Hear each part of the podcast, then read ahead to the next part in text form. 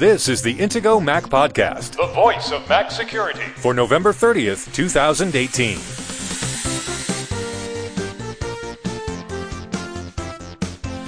In this week's episode, we'll catch up on some Apple and security related news, including another class action lawsuit for Apple, Instagram's plain text password problems, Amazon's mysterious data breach, and we'll tell you about probably the most expensive way to retrieve data when locked out of your phone. The Intego Mac podcast is presented by Intego, makers of security and utility software exclusively for Apple products since 1997. Now, here are the hosts of the Intego Mac podcast veteran Mac journalist Kirk McElhearn and Intego's chief security analyst Josh Long.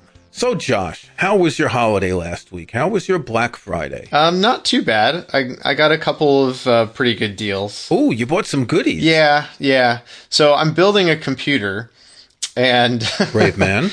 yeah. Well, I mean, I've been looking at uh, you know some various Mac models. I've still got to replace my 2011 iMac that's just been practically dead for the past couple of years. It's just the hardware's failing on it, and uh, it's I, I'm way overdue. So so I've been looking at you know different Mac models, and I've decided to just build my own. Oh, interesting. So I did that a few years ago. I built a Hackintosh, and it's upstairs in the room where I store all the stuff that I don't use. And just in, in case there are any um, Apple lawyers listening, I didn't actually say that I'm building a Hackintosh. Right.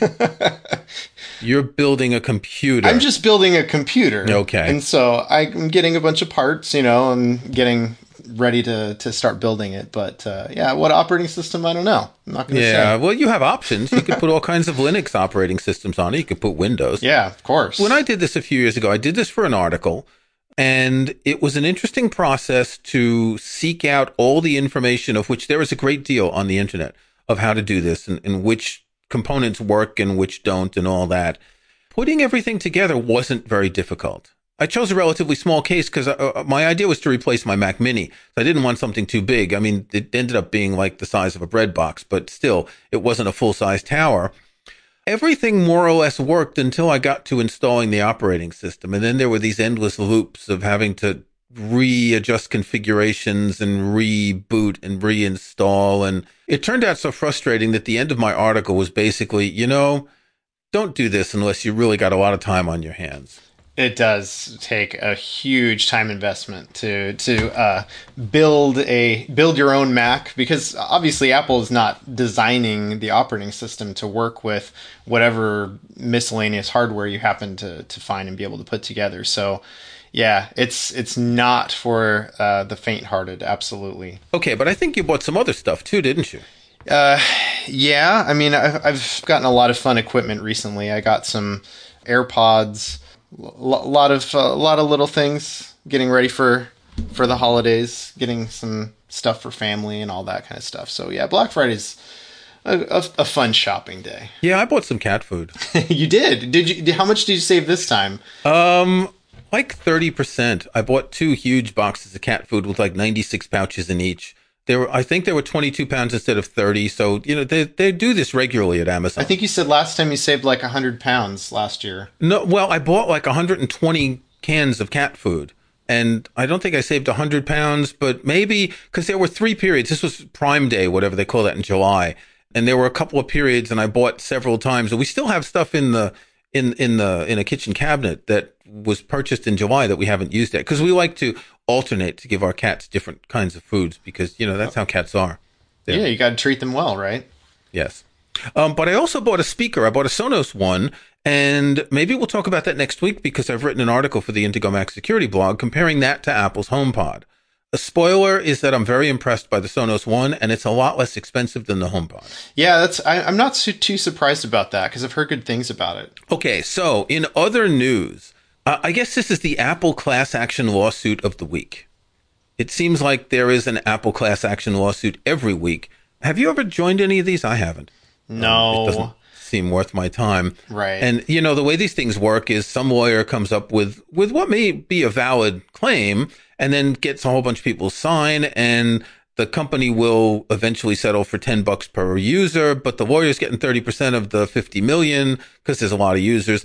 But this one is something that touched me in a certain way. So Apple is facing a class action lawsuit over the fact that MacBooks and iMacs do not have filters, air filters with the air that comes in to trap dust. Apparently, if you get dust on your display, Apple was charging people $600 for a replacement of the display.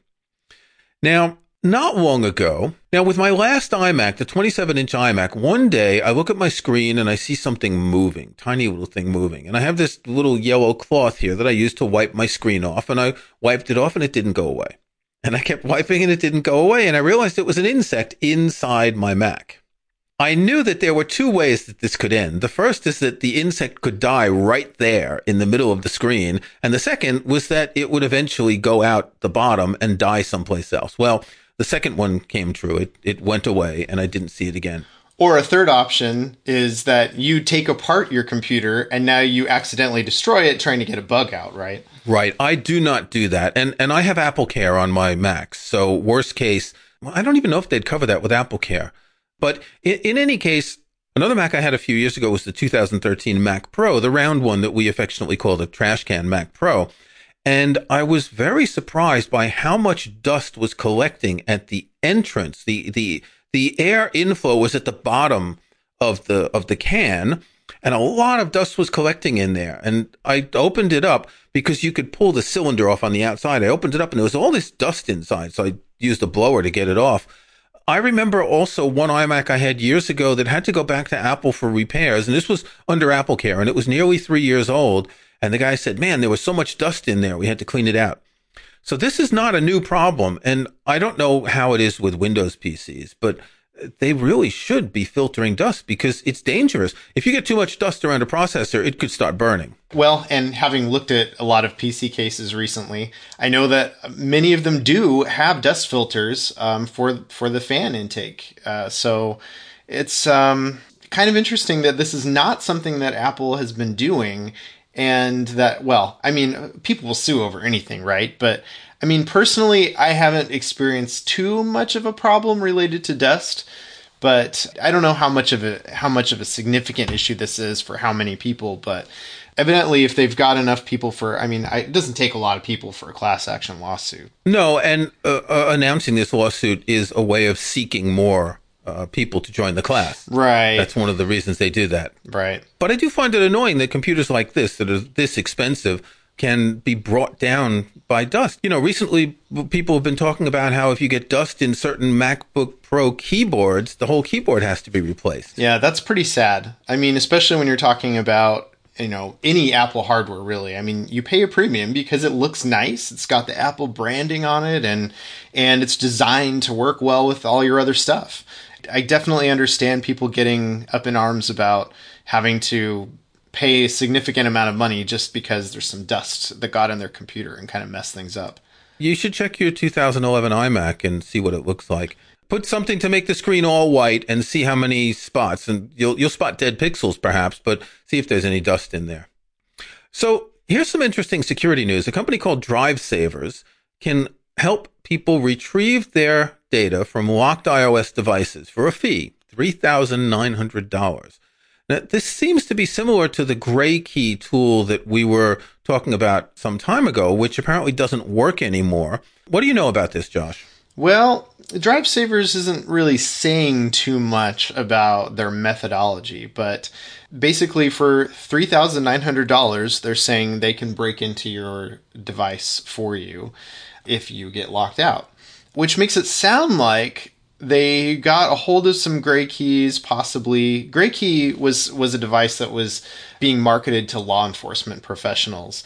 And the idea being that you know these are people who may have a legitimate reason to try to break into a device. So it's not too surprising that we're now seeing non law enforcement agencies that are using the same or pre- presumably the same or similar technology to try to break into consumers' devices, you know, for other reasons, for non legal reasons. Well, let's not call it breaking into because apparently the company says most people use this to access data from a device from someone who's deceased. Okay. Is that not still breaking into the device though? Well, technically, if your spouse dies and you need to get access and you want to get access to the photos on her her iPhone or something, it, it it doesn't seem to me if you're in a relationship with someone where you have shared ownership of everything, your home, your your your your pets, your children, and all that belong to the two people, then I wouldn't call that breaking in. No.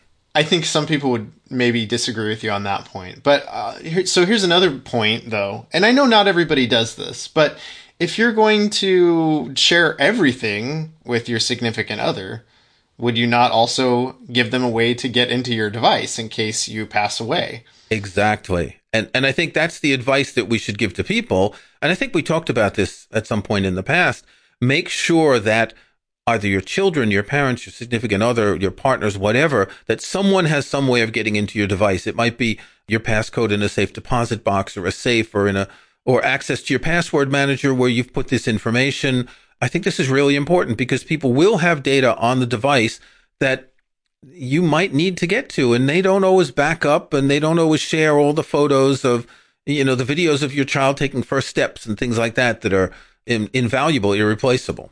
I, I like the safe deposit box idea because that way it's if you're concerned about your spouse knowing your password or whatever, at least that's a way that, you know, if it comes to this, like if you have to go to the safe deposit box, then I'm probably deceased and that's fine. If you really need to get into my device after that, I don't care because I'm dead. So why, why does it matter anymore? Gee, Josh, that was very um, uplifting. I think we should take a break right now. When we come back, we'll look at some other news about security breaches and leaked passwords and a number of other things.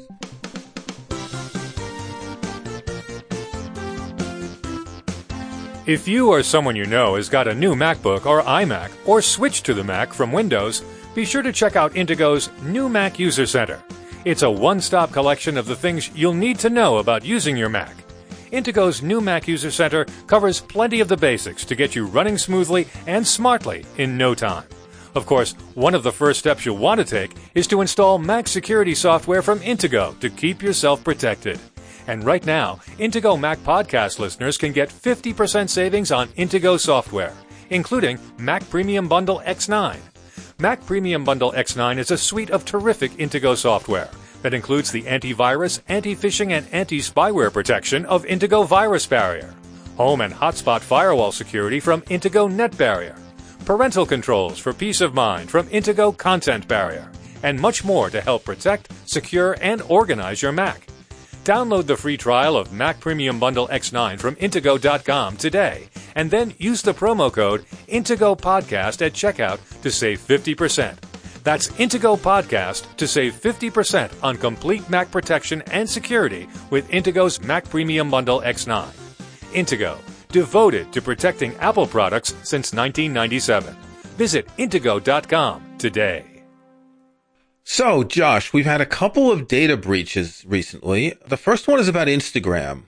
How did they reveal plain text passwords in URLs? So, Instagram did a funny thing recently. We've talked before about GDPR, which is legislation in the European Union that uh, is related to consumer privacy. And one of the things that GDPR requires is that companies who do business with people in the, the EU must give those consumers access to be able to download their data to see what data they have on file related to you. And so Instagram, in compliance with GDPR, they had to have a, a data download tool. And so they gave users the ability to download their images, posts, and comments and all that as part of this process, you know, of course, they had to put up a page, and and uh, and there were some ways that you could, you know, obviously you have to authenticate again. You have to give your password to prove that you are really the right person. And so when you entered your password on this page, what happened was that if you hit enter after typing your password, then your password showed up in plain text in the address bar. as opposed to if you had just clicked on submit, then that didn't happen. So there was clearly a programming error with with the way that they designed this page. You should never, ever, ever, for any reason, have a password in plain text in the address bar. Right. So sometimes you'll see a URL where it'll have like uh, an ampersand and a username or a, a name of a, a search terms or something like that. The thing about this is this gets logged this gets logged by servers in a whole lot of different places. It goes through the internet and people who are sniffing can find this and finding someone's username and password in a URL like that is quite serious. Now, let's remind people who don't remember that Instagram is owned by Facebook and that this error has something to do with that Facebook data breach that affected what 30 million accounts. Facebook has so many issues with surrounding privacy. It's uh, you know, I mean, at least what once a month that we're talking about Facebook privacy and ha- something else that they've messed up with. Yeah. So uh, this doesn't look good. This really doesn't look good for Facebook. Yep. So we have another one, and this was Amazon, and Amazon warned some customers that their names and email addresses were inadvertently disclosed on their website. And I actually got one of these emails from Amazon.com. It was actually a suspicious looking email it's very short. It says, We're contacting you to let you know that our website inadvertently disclosed your name and email address due to a technical error. The issue has been fixed. This is not a result of anything you have done, and there is no need for you to change your password or take any action. Sincerely, customer service. http colon slash slash amazon.com. With a capital A, no less. With a capital A, yes. Now that's all very suspicious. And I did the usual. I hovered my cursor over the URL to see that it was indeed Amazon. First of all, I'm a little bit irked about what happened, but second of all, the way that they disclosed this is a bit ridiculous. And so we'll link to an article on Graham Cluley's website. In fact, when I got this email, I sent it to Graham. He lives here in the UK. I think I was the first person to notify him of this. And he looked into it and he felt also that the email was extremely odd and and as yet there has been no explanation of this the only thing is that the register did find out that the email really did come from amazon.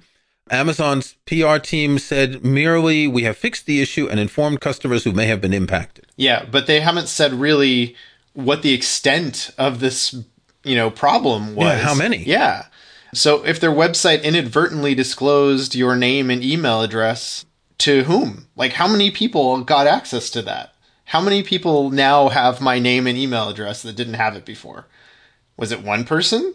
Right. And where on the website? So you know that on Amazon you have a public profile page. You may or may not choose to make your email address public. Is that where it was? Was it someplace else? Was there some page that listed 50 million people's names and email addresses? I mean, it's not a password, so you don't have to worry too much about that, but it does open you up to spam. Yeah, and I'm not a GDPR expert, but I did hear one person talking about how this doesn't really comply with GDPR in the way that and you know amount of information that they've disclosed about this because basically they said nothing. They said, "Yeah, there was a breach and your name and email address got out and that's all we're telling you and end of story." No there's no mention of scope. There's I mean, how can they how can they do this?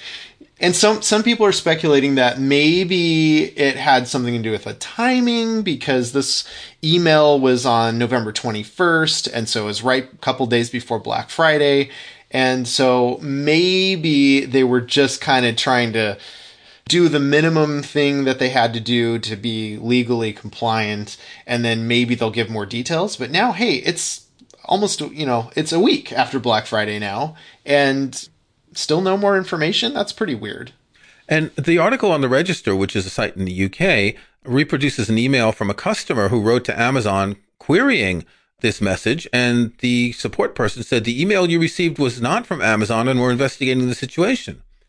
So there seems to be a real disconnect here that, you know, this sort of data breach companies need to learn what the process is for disclosing a data breach. Yeah, and they need to have somebody writing the copy for these emails. Yes. That doesn't include HTTP colon slash slash. Now, note, there's no S there, so it's not even a secure link yeah. to Amazon.com.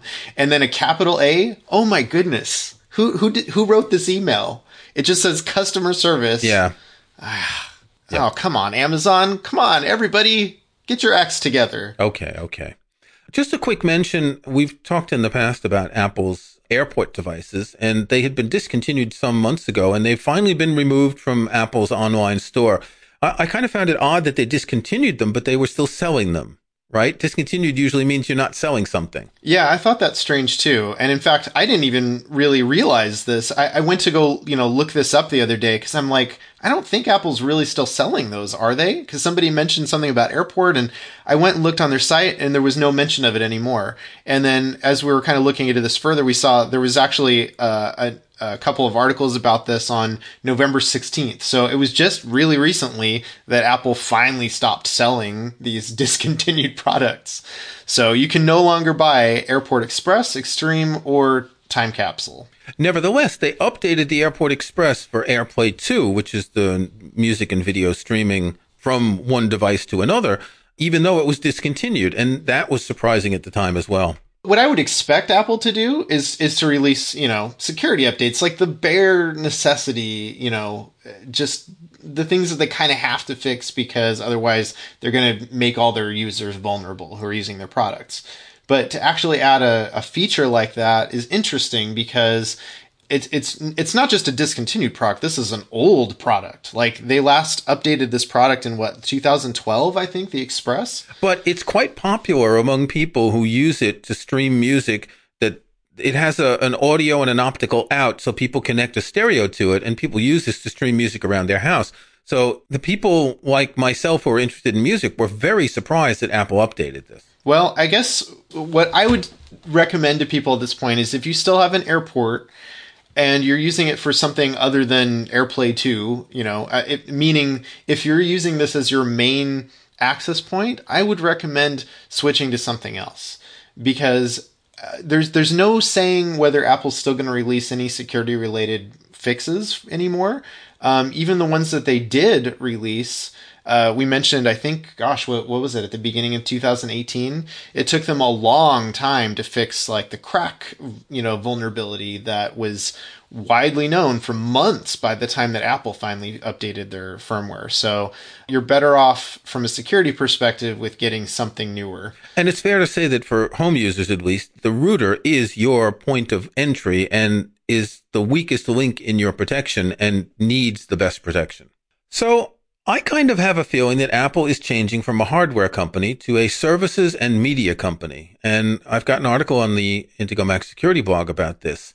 We put some charts in here from Six Colors, which is the website run by Jason Snell, who used to be the editor of Macworld. He does these great charts every time Apple has an earnings call. And it's very interesting to see how much the services area of Apple's revenue has increased it's up to $10 billion a quarter now. Services covers things like income from the App Store, the iTunes Store, Apple Music, iCloud, Apple Pay, and it includes Apple Care, which to me doesn't really fit in the same way because Apple Care is technically an insurance policy. At least Apple Care for the iPhone here is sold as an insurance policy. There's no VAT on it, but there's an insurance tax on it. So it's not treated the same.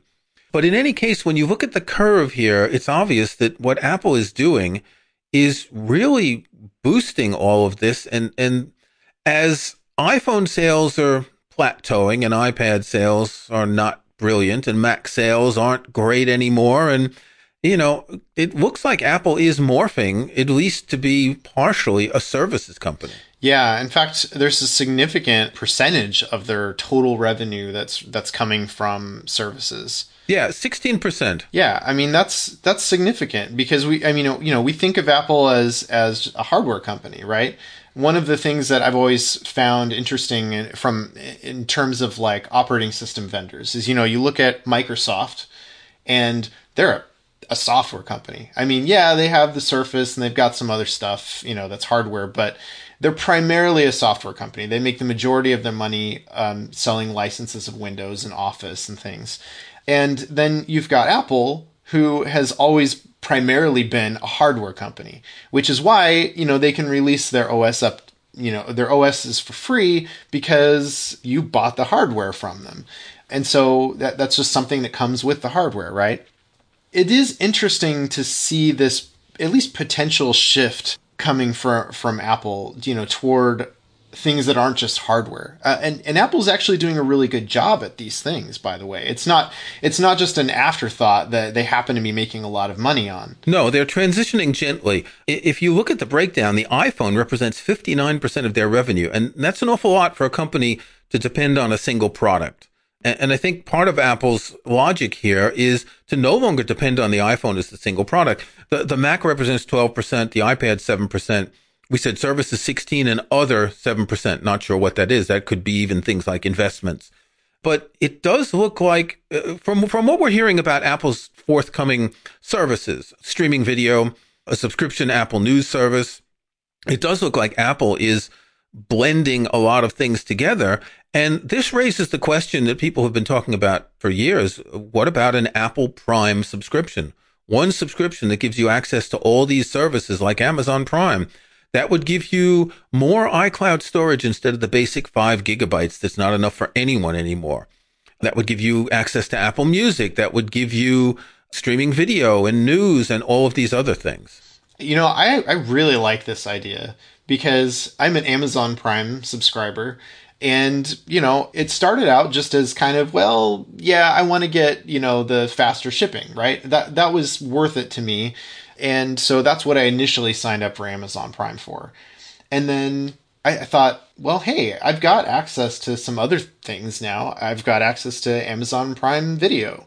That's kind of cool. I, I mean, you know, I already had a Netflix subscription, but I thought, well, it doesn't hurt. And sure enough, I mean, there's actually some interesting. And it doesn't cost any more because you were already paying for Prime. Exactly. I was already paying for Prime. So now there there are some, you know, Amazon originals that you know so, may or may not be good depending on your taste in in shows. Oh, there's movies, some good stuff. That that there's the the marvelous Mrs. Maisel that won Emmy awards, and I'm telling you, this is one of the funniest things I've seen in a long time. If you haven't watched that, you really should. The second season's coming out in a week or so. So, you know, the, and these were things that I just got because I was already an Amazon Prime subscriber and then Amazon Music. And so, I mean, there's a lot of um, really great stuff that I get all as part of one bundled subscription. And it doesn't feel like I'm paying a lot of money for this service because, you know, it, it, there's so many things that I get for that one price. Yeah, but how many of them do you use? I use Prime Video and I take advantage of what's generally next day delivery here. Occasionally I'll borrow a Kindle book, but most of the Kindle books I want to read aren't available on Prime. I don't use Amazon Music. I don't use their photo storage thing. They have an unlimited photo storage system. So I don't really use any of the other services. Yeah, I've I've been using Amazon Music more. Um, I I don't listen to a ton of music, but um, but you know they have a pretty good selection on there for for the basic included price. Honestly, I, I think it's a good package. And so taking this back to Apple, I think where where Apple could do a great job is like you're saying, iCloud storage is kind of a no-brainer, right? I mean, you almost if you're using iCloud, you pretty much cannot get away with having a free iCloud plan anymore because it's it's just too little data. And so if they're going to sell you something, hey, why not include some other things?